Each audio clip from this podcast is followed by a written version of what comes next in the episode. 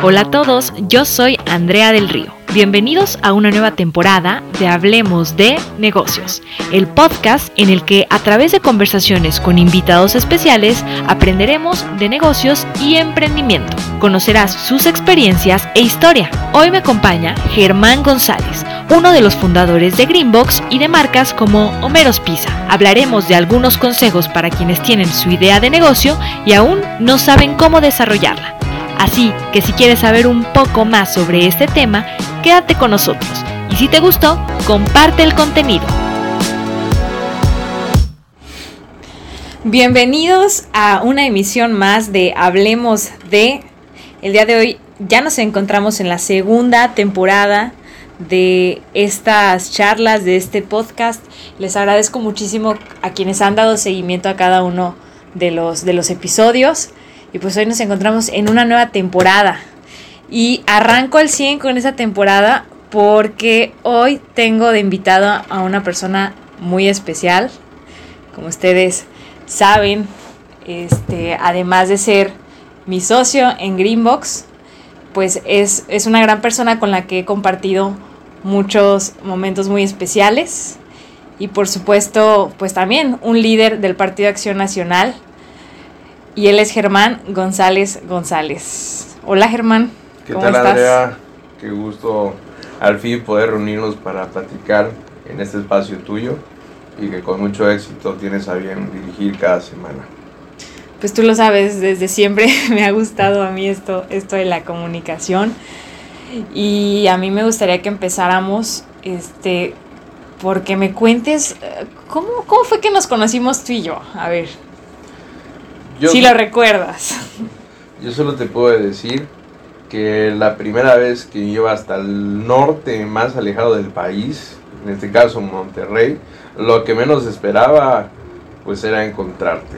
Al final de cuentas pasó, hicimos equipo, un gran equipo dentro de, de la actividad que realizábamos, que por cierto, si tú lo recuerdas, era el simulador legislativo, donde todos los jóvenes panistas del país pues participaron de manera seleccionada y formamos lo que fueron bancadas de partidos que hacían alusión a los partidos reales, donde cada quien practicaba un ejercicio muy similar que se acaba en la vida real. Y pues ahí nos conocimos, hicimos un gran equipo, incluso tú te llevaste el reconocimiento, creo que la mejor coordinadora en, en las comisiones. Sí, lo recuerdo perfecto porque en aquel entonces tú nos lideraste en el equipo. Eh, tú eras el que nos decía, oigan, este, tenemos que hacer esto, tienes que decir esto, hay que recolectar eh, los apoyos de los demás, hay que juntar unas firmas. Y digo, la verdad fue un ejercicio muy interesante porque nos la tomamos muy en serio, como si fuéramos este, en aquel entonces los legisladores en ese, en ese recinto y estuvo muy interesante y estuvo padre porque además tú en ese entonces te llevaste, ¿no? Un, un, este, pues uno de los lugares importantes, ¿no? Como coordinador de bancada. Sí, fíjate que parte de la experiencia era que no solo era simular que estábamos en una legislatura como diputados, sino también que se integraban comisiones, que existían coordinadores, que había una mesa directiva y pues para entonces me tocó la fortuna de ser el coordinador de la bancada del supuesto partido que nos, que nos tocó, ¿no? En el cual también estabas tú. Pero pues tuvimos que hacer la labor y mucho de lo que yo había aprendido desde el ayuntamiento, eh, dentro de Cabildo, cuando trabajé en Cabildo, pues era parte de lo que tuve que aplicar en una legislatura, aunque sea simulada, pero pues la realidad es que el ejercicio parecía como de la vida real. Pues yo creo que nos llevamos un gran aprendizaje en ese evento y pues qué mejor que todas las experiencias y las amistades que cultivamos en ese entonces. Sí, padrísimo que hasta, que hasta el día de hoy, ¿no? Siguen, siguen estando. Oye, pero, a ver, tú estuviste en el simulador, en ese entonces eras el secretario estatal de Acción Juvenil Quintana Roo. Y quiero que me vayas platicando un poquito qué, qué siguió después de esa secretaría o cómo fue, bueno, primero cómo fue tu caminar en la secretaría estatal y luego que termina, ¿cómo, cómo ha sido tu caminar en la política? Bueno, eh, para poder entender eh, qué es el secretario estatal de Acción Juvenil para tu audiencia, sería bueno mencionar que el secretario en realidad es algo así como un presidente. de los jóvenes panistas a nivel estatal. Entonces, cuando nos conocimos en ese ejercicio que realizamos en Monterrey, yo era el entonces secretario estatal de Acción Juvenil, pero la historia de mi participación dentro de Acción Nacional y sobre todo dentro de la política va más allá que en ese entonces. En realidad nosotros éramos un grupo de jóvenes que recién nos empezamos a despertar, eh, el sentir en el rechazo hacia los gobiernos que para entonces teníamos, el, gobierno de Félix González Canto, todavía yo estaba en la prepa, y recuerdo muy bien cuando se le daba trato del virrey, cuando llegaba a visitar cualquier oficina o dependencia de gobierno. Después le siguió Roberto Borja Angulo, que al final terminó siendo un gobierno criminal. Terrible. Todos esos gobiernos eh, forjaron en mí y en varios de los jóvenes en el Estado, pues un rechazo hacia esos personajes y la manera de buscar un espacio para poderle hacerle frente a lo que se venía. Entonces nosotros formamos lo que para entonces se llamaba el Colegio de Formación Política, porque mi primer acercamiento, si bien es cierto que fue en el PAN a través de las campañas y de sus candidatos, pero también es que el interés era real y verídico de poder agruparnos nosotros como jóvenes y cambiar la política, independientemente del partido al que pertenezcan. Tan es así que en esa congregación que se llamaba Colegio de Formación Política, pues salieron quienes ahora son regidores o quienes han sido regidores. Entonces, para mí, aunque sea una, un movimiento juvenil que se dio en su momento hace casi 10 años y que al día de hoy no existiera, pero lo que existe son sus frutos, que son jóvenes políticos que están tratando de dar lo mejor por su ciudad y en algunos casos hasta en su estado. De ahí es que decidimos ya integrarnos de manera llena y total a lo que se llama acción juvenil. A ver, tú comentabas que todos, o sea, eh, tenían una misma visión sobre la política. ¿Cuál es esa visión que, ustedes tienen? O sea, ¿la siguen manteniendo? ¿Qué, ¿Qué, piensan de la política?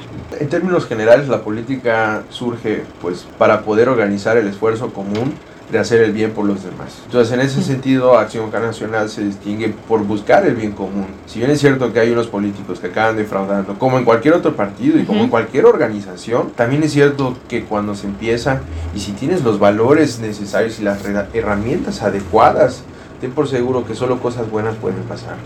En este caso, el bien común es algo que nos unió como jóvenes y es algo que nos sigue uniendo a muchos de los que estamos. De repente es un poco abstracto para los ciudadanos escuchar solamente los pilares de los partidos o en el caso concreto de Acción Nacional. ¿Qué es bien común? ¿Tú cómo lo definirías? El bien común es impulsar políticas que le beneficien a la mayor cantidad de la gente. Y por beneficiar no nos referimos a la prebenda, ni a la dádiva, ni al clientelismo electoral. Por el bien común nos referimos a un gobierno eficiente, a un gobierno que administre los recursos que te cobra de la mejor manera, donde todos puedan ser beneficiados, no de que solo los compadrazgos, no es que solo los mismos de siempre se sigan girando en posiciones y sigan administrando con tu dinero en beneficios que ellos consideran que es lo adecuado. Y no sustentan sus decisiones en decisiones técnicas y sobre todo en lo que la gente necesita dentro de sus diferentes rubros. En este caso, qué es lo que necesitamos los chitumaleños en cuestión económica, es muy diferente al concepto que a lo mejor puede tener el presidente municipal el turno de qué cree que necesitamos nosotros. Entonces, he ahí la importancia de implementar los valores y las herramientas adecuadas para enseñarle al político qué es el verdadero bien común. Oye, Germán, hay una realidad, yo creo que no solamente en Chetumal, sino en todo el país, de un descontento total hacia la clase política o sea, hoy por hoy si tú le preguntas a cualquier ciudadano qué piensa de la política, te va a decir cosas más negativas que positivas. Eso es, es un hecho casi, o sea, me atrevo a afirmar lo que es así, porque pues uno ha salido a, de repente, ¿no? A preguntarle a la gente. Pero a ver, dime tú, Germán, que ya tuviste una experiencia dentro del partido. Si tú pudieras cambiar algo en política, ¿qué sería? Eh, fíjate que eso que mencionas sobre la ciudadanía y el hartazgo que hay es totalmente real, totalmente real. La gente cada vez es más apática hacia los partidos políticos, pero también hacia sus políticos. Pues, ¿qué debemos hacer como políticos de diferente? En primera, asumir la realidad de la gente, salirnos de esa burbuja y ver que el dinero que ellos aportan al gobierno, ya sea municipal, estatal o federal, prácticamente es un impuesto obligado, porque en ningún momento te preguntaron si tú estabas de acuerdo y que, si quieres pagar eso para beneficio de los demás. No te lo preguntaron. Desde que naces, naces ya por obligación a pagar impuestos. Entonces, ¿qué es lo mejor que podemos hacer como políticos? Retribuirle a la ciudadanía, ser claros, darles espacios de decisión y sobre todo manejar bien y administrar lo mejor que se pueda sus recursos, siempre en beneficio de ellos. Completamente de acuerdo contigo. Y de aquí me paso a otro, este, a otro espectro a otro lugar que digo no está tan alejado, ¿no? Pero muchas veces eh, las personas han planteado por qué este, las empresas van creciendo, funcionan bien y por qué em, la política o la administración, lo burocrático se queda siempre como estancado, ¿no? Hay una diferenciación entre o cómo crecen las empresas y cómo la política siempre permanece como en un stand-by y hacia allá va mi pregunta, porque tú este, bueno, en este proyecto que compartimos, que es Greenbox, no es tu primer proyecto. Esto, eh, me gustaría que me contaras cuáles fueron tus mayores retos al emprender la primera vez que lo hiciste. La verdad agradezco tu pregunta porque siempre, siempre nos preguntan cómo lo hicimos para tener lo que hemos alcanzado, por muy pequeño que sea, pero cuando es algo que camina, que está hecho con mucho esfuerzo y con mucha dedicación, la gente generalmente piensa que solo es eso. Cuando en realidad han habido muchos intentos previos de haber emprendido y sobre todo grandes fracasos. El primero de ellos, lo recuerdo muy bien, es cuando quise abrir junto con un compañero un puestecito ambulante de ceviches, de ceviches y cócteles y preparados de michelada. El asunto es que Ahí fui, pedí un crédito, saqué parte del material y la otra persona iba a poner pues los insumos para poder sacar el negocio adelante. Y pues, ¿qué crees? Al final de cuentas llegó el fin de semana, y yo tenía todo el material listo y pues esta persona simplemente no apareció. De ahí aprendí el primer gran error que cometí es haber solicitado un préstamo cuando no tenía yo garantizado un ingreso para pagarlo. Ajá. Eso es creo que la gran lección que me deja ese primer emprendimiento y sobre todo ese gran fracaso. Porque luego ni pudimos emprender porque ya no tenía dinero para comprar los insumos y sacar adelante ese negocio. Y si bien acababa yo de adquirir una deuda que por mucho que vendí las cosas no me alcanzó para saldar los intereses de, de Coppel en ese momento. Entonces ese fue el primer fallo y luego, luego que vino de allá. De ahí pues natural seguí trabajando, pero me entró siempre la, las ganas de tener algo propio, ¿no? De hacer algo innovador. Y me acuerdo que en ese momento hasta mandé a hacer el loguito y se llamaba Hidrográficos del Caribe, que era un proyecto donde podíamos tapizar cualquier superficie, ya sea parte automotriz, podía ser una guitarra, Puede decir cualquier cosa que quisieras personalizar y en vez de estarlo pintando a mano o en vez de estar aplicándole vinil, pues le aplicabas una capita de pintura. Una manera muy innovadora de pintar. Entonces, de igual manera, en esa ocasión sí pude juntar un capital, pero conté un capital muy, muy apretado con lo que se necesitaba para sacar adelante ese negocio. Entonces, voy yo, compro los materiales, compro los insumos, esta vez dije no va a depender de nadie, construí el aparato donde se tenía que preparar la pintura para luego sumergir lo que sea que se quiera personalizar y después de muchas pruebas, la verdad es que no me salió ni a la primera, ni a la segunda, ni a la tercera, ni a la quinta, ni a la décima. Cuando logré por fin darle el acabado que necesitaba el servicio, me había agotado yo todos mis insumos y de nueva cuenta no tenía yo garantizado un ingreso para poder sacar adelante ese negocio. Me acuerdo perfectamente que precisamente cuando nos conocimos en Monterrey me platicabas que estabas como en esa transición de que estabas en tu negocio pero no sabías qué iba a seguir, ¿no? Después. Pero entonces, por lo que entiendo entonces, después de allá no hubo una continuación porque los insumos se acabaron. Exactamente. Y pues de nueva cuenta, ahí viene el segundo gran fracaso, pero sobre todo la segunda gran lección que aprendí. Por mucho que te guste y por mucho que quieras, no es suficiente para garantizar la continuidad de tu negocio. Ahí yo no me preparé lo suficiente, creí que solo con ver, leer y observar iba a ser suficiente, pero no. La verdad es que la capacitación, ya no digo si estudiar o no estudiar algo similar, pero la realidad es que la capacitación, la formación previa antes de emprender un negocio, en el giro que lo vas a emprender, es fundamental para que puedas garantizar al menos la continuidad de tu negocio. Y ese fue un gran, mi segundo gran fracaso. ¿Qué vino después de hidroservicios del Caribe? Hidrográficos, del Caribe. Pues de ahí fuera hay otra de las cosas que creo que muchos de los que emprendemos compartimos. Cuando nos gusta mucho algo decimos, pues si me gusta tanto esto, pues mejor lo voy a hacer yo mismo. Y una de mis grandes pasiones y mis grandes amores, pues es la pizza. Y tuve la oportunidad de conocer a uno de los reconocidos pizzeros de acá de Chetumal, el gran Tony's Pizza. Que todo buen chetumaleño pues lo da de conocer. Entonces Tony Pizza un día mm, tocó a la puerta de, del negocio de mi madre y pues le platicó que él quería volver a hacer pizza, ¿no? Y para entonces yo también estaba buscando algo que hacer para poder emprender y pues simplemente nos juntamos y decidimos sacar adelante eh, un proyecto de pizza. Oye, Tony es el que puso de moda las pizzas pues ahora sí que económicas acá en Chetumal. Sí, Tony's Pizza, por lo que tengo entendido, su papá fue de muchos años trabajador de una pizzería muy reconocida que se llama Sergio's Pizza, que a su vez le enseñó a sus hijos, entre ellos Tony's Pizza. Y Tony's Pizza fue el primero que puso de moda, como dices, la pizza barata, barata y buena. La verdad es que cuando era muy niño, todos los fines de semana comíamos pizza de 2 por 100 pesos con Tony's Pizza. Entonces, la verdad es que era un gran personaje y hacía unas excelentes pizzas para el precio que manejaba.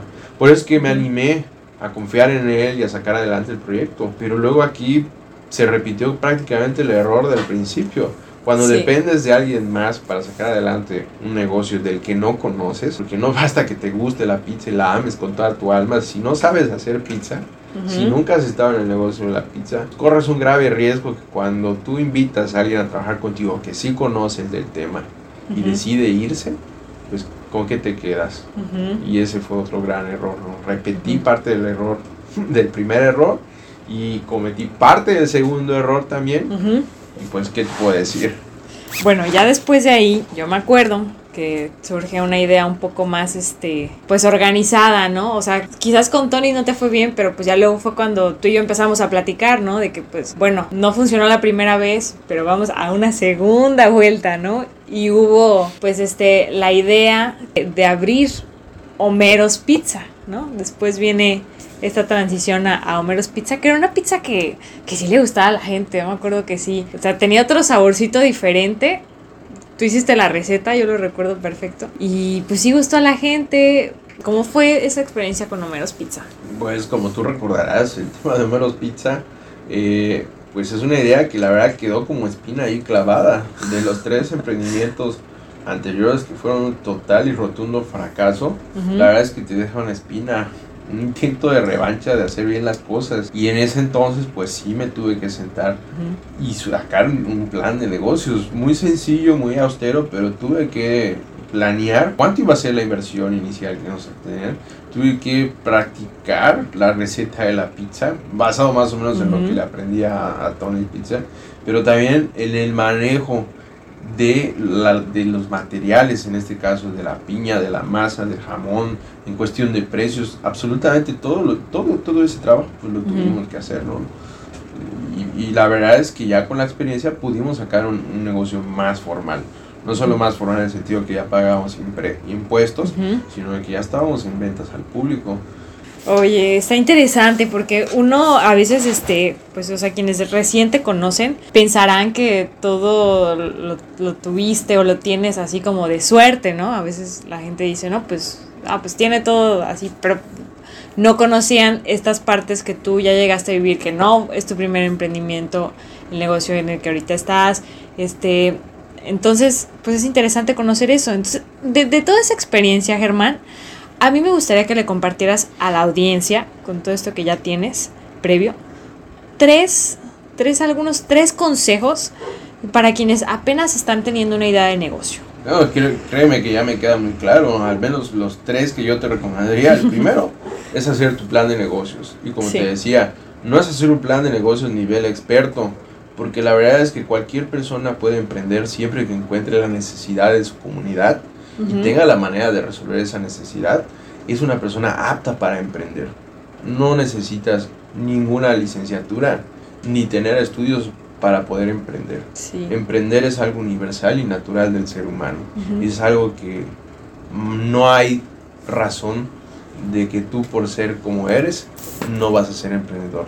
Cualquiera de nosotros puede hacerlo. Entonces lo primero que debes hacer es un plan de negocios, es sentarte, investigar el mercado, cuáles son los precios de tu competencia, cuáles son los precios de tus herramientas, de tus insumos y sacar un presupuesto. Y no te queda otro más que, más que trabajar muy duro y juntar lo que necesitas para poder emprender. Porque si sacas un crédito siempre está el riesgo que para irte a trabajar en lo que crees ya sacaste un préstamo y que si no tienes garantizado cómo devolverlo a pesar de que fracase, pues vas a tener dos problemas. Vas a tener tu negocio cerrado y una deuda que pagar. En la segunda, el segundo consejo que le daría pues a los que también están tratando de emprender es que bases tu emprendimiento en algo no que esté de moda, sino en algo que te apasione y que te guste, pero sobre todo que estés dispuesto a aprender y a perfeccionar. Porque por mucho que te guste comer pasta, si no eres bueno cocinando pasta, si no sabes de recetas para hacer pasta, pues no tiene mucho sentido que contrates a un chef para hacer una pasta. Porque entonces el chef estará vendiendo la pasta, no tú. O sea, yo por ejemplo no puedo decir, ay, a mí me encantan, este, digamos, los unicornios y porque me encantan yo voy a poner un negocio de unicornios. No el hecho de que me guste, es que sea rentable para el público o que a todo mundo le guste. Exactamente, porque no es lo mismo que pues a ti como bien lo dices, el tema de, los unicornios, pero también lo aplicaríamos en la pizza. Yo cuando empecé con Tony's Pizza, yo no sabía hacer pizza, me encantaba la pizza y dije, pues ahora voy a hacer mi emprendimiento con Tony's Pizza y vamos a vender pizza. Pero al final cuando se va él, pues quién soy yo para vender pizza, porque yo nunca lo había aprendido. Así es. No sabía poner un precio, no sabía hornear. Entonces ese es un error que cometemos muchos de los emprendedores primerizos, que vamos por lo que nos gusta, pero no estamos dispuestos a aprender. Entonces sí, te tiene que gustar, apasionar, pero también tienes que estar dispuesto a aprender. Y el otro consejo, pues definitivamente es parte de lo que decías. Si al público no lo necesita, pues no le des algo que ya no quiere. Y eso es otra de las cosas que me pasó, creo que en un tema de hidrográficos del Caribe. Queriendo yo traer un producto innovador, un servicio innovador, una empresa que sea diferente a las demás. Pero la realidad es que esas necesidades de personalizar partes de un vehículo, pues fácilmente lo veían ya satisfecho con el vinil, por ejemplo, o con el simple hecho de llamar a su pintor de más confianza. Claro. Entonces, la propuesta de negocio innovador que yo traía, pues venía sobrando. Entonces, si tú, por mucho que quieras emprender un negocio, si en el lugar que lo vas a emprender no hay un mercado para eso, pues creo que lo mejor es buscar otras opciones. Claro, siempre hay negocios que pueden entrar, ser novedad, y ser disruptivos, pero la verdad es que los hay muy pocos. Bueno, pues ahí están, ahí están los tres consejos de ya un este pues un, un expertise que ya tuvo sus errores, pero también sus sus triunfos y uno de esos es Greenbox. A mí me gustaría que le platicaras un poquito a la audiencia qué es Greenbox. Bueno, Greenbox en realidad pues no sé si ya lo has platicado a tu audiencia. Todavía no, todavía no. Es la primera vez que toco, que toco el tema acá de, de algo tan, tan maravilloso para, mí, para, para nosotros como lo es Greenbox. Sí, pues como lo mencionas, Greenbox no nace como un proyecto más, incluso nace para satisfacer las necesidades que teníamos en las pizzerías que habíamos abierto. Parte de los problemas que teníamos era los precios elevados y la falta de material a la hora de necesitarlo. O sea, si necesitamos caja de pizza, habían días que no había caja de pizza y ahora sí, lo recuerdo. ¿Cómo pones una pizza en, o sea, no se puede, sí, sí había esa necesidad. La mayoría de los insumos de pizza dependían solo de uno o de dos proveedores. Y si tú no tenías el suficiente capital para comprarle a uno de esos proveedores, es muy probable que a fin de mes no pudieras acceder a alguno de esos insumos, puesto que los principales compradores ya se habían apañado todo ese material o todos esos insumos. De ahí es que pues platicándolo tú y yo, pues decidimos resolver el problema, ¿no? Empezar a traer los productos directos de, de los fabricantes o de proveedores mucho más grandes que los que estaban en la ciudad, ¿no? Y ahí descubrimos uno de los talentos que tenemos, ¿no? Que es de resolver problemas logísticos, de cómo traer mercancía de un punto A a un punto B.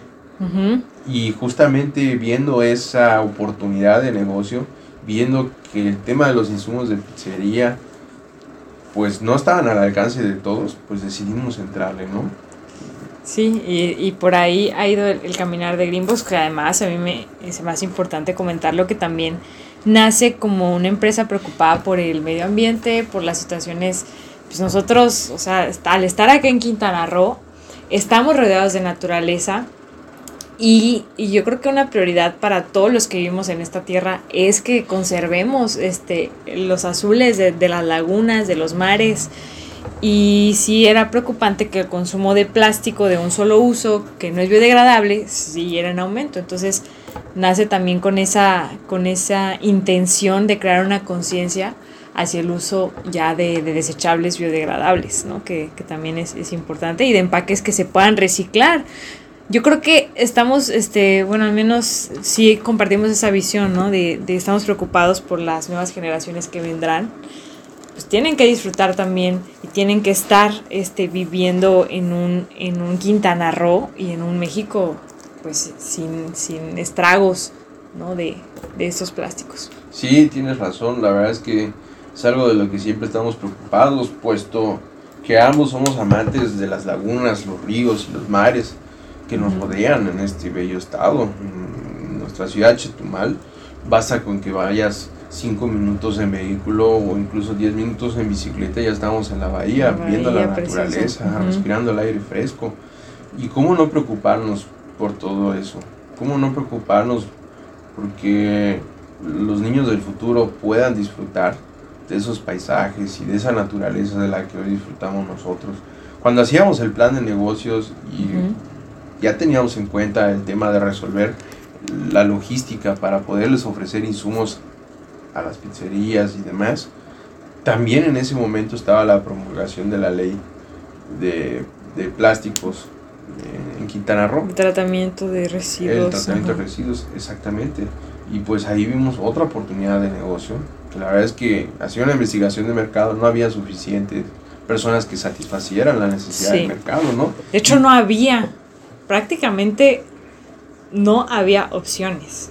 Así es. y las pocas opciones que habían o eran muy caras o estaban muy incompletas. Y la realidad es que no se trata solo de vender cosas que tú consideres que son buenas para el medio ambiente, sino se trata de vender cosas que le hagan bien al medio ambiente, pero también que necesiten que necesite la gente, ¿no? Entonces le decidimos dar ese giro y, y diversificar en un solo negocio cómo apoyar al medio ambiente, pero también cómo apoyar el bolsillo de los chetumaleños. Oye, me, me, dio mucho gusto compartir todo esto contigo. Creo que si le seguimos nos podríamos aventar aquí horas. Por algo nos aguantamos tanto. Y, y, digo, siempre contigo, bueno, a mí contigo no se me acaban los temas de conversación y eso es muy interesante porque desde que te conocí, así ha sido. Este, la primera vez que platicamos, creo que no parábamos de, de hablar de distintos temas, íbamos de un tema a otro y pues eso está padrísimo. Pero para cerrar, a mí me gustaría que me, que me contaras algunas cosillas. Te voy a hacer unas preguntas muy específicas. Sí, a ver. A ver, la primera. Dime una frase que, mar que marcó tu vida. La verdad es que hay muchas, pero creo que una de las más importantes para mí es la de Juan Pablo II, la de no tengáis miedo. ¿no? Y el contexto en que lo dice es un llamado a las dificultades que pasamos todos como personas, que sin importar la situación en la que estemos, no tengas miedo. No tengas miedo porque pronto verás el rostro de Jesús. es algo es algo que tenemos que tener siempre en cuenta. Si independientemente si eres creyente o no lo eres, no tengas miedo de lo que viene por delante. Emprender, vivir, es parte del proceso. Ese miedo que puedes sentir y, y te limita a estar donde estás, simplemente no es necesario. No tengas miedo. Haz, haz lo que necesitas hacer, lo que sea necesario. Está bonita la frase. No, no la había, no tenía el gusto de conocerla. a ver, una serie favorita, o más bien tu serie favorita. Uf, tengo varias series favoritas, así que si me permites te diré tres. Primera, Saúl Goodman, la de Better Call Saul, porque habla de, de, un personaje que aspira y anhela mucho ser como su hermano, admira mucho a su hermano y él quiere ser como tal. Y se da cuenta que cuando logra tener la misma el mismo estudio, la misma capacidad, no es suficiente para su hermano porque él ya había recibido un prejuicio de parte de su propia familia, ¿no? Y la serie sobre eso se va. Otra que me encanta es Breaking Bad, ¿no? Donde nos pone a analizar y a pensar de los dilemas morales que representa hacer, hacerte responsable del futuro de tu familia. Hasta dónde estás dispuesto como hombre, como jefe de la familia, a hacer por tu familia dentro de los límites morales. Que la protagoniza, bueno, no me acuerdo el nombre de los actores, pero sí me acuerdo del personaje Jesse Pickman y, Walter White. Así es. Sí, sí, sí. Y otra de las de las grandes series, y creo que esa muchos han de coincidir con nosotros, es Malcolm el del medio. Definitivamente, ver Malcolm el del medio es recordar mi infancia. ¿En serio? Creo que yo no nací en ese entonces. y bueno, ya por último, un libro que te represente. Uy, haces preguntas muy difíciles. Creo que el libro que más me ha gustado es el de Las aventuras de Huckleberry Finn, de Mark Twain. La verdad es que es una novela de aventuras, es una novela ficción, pero con personajes muy entrañables. Y todas las aventuras por las que pasa el personaje principal y las amistades que conoce en su aventura, pues hace de eso una historia que me hace soñar. En el momento que lo leí definitivamente yo entendí que no quería ser el típico que está encerrado en su casa, que solo está viendo la tele. Y de hecho parte de mi carácter con mis amigos más cercanos, ellos podrán dar, fe de eso. Que es un carácter quizá aventurero dentro de lo que cabe. Que no vamos por el confort, sino vamos más siempre por la aventura. Y es algo que aprendí de ahí.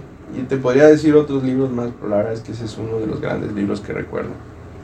Bueno, Germán, pues me dio muchísimo gusto que me acompañaras en esta primera emisión de la segunda temporada de Hablemos de. Espero que tengamos más oportunidad de coincidir con este, con este diálogo de ideas. Este fue un placer para mí platicar contigo el día de hoy. No, para nada, sobra decir que el placer es mío. bueno, entonces nos vemos en una próxima emisión. Muchas gracias. Gracias a ti. Hasta aquí el episodio con Germán González. Espero te haya gustado y recuerda compartirlo con quien le pueda parecer interesante escuchar este mensaje. Te invito a que sigas un nuevo episodio la próxima semana. Les mando un abrazo, nos vemos.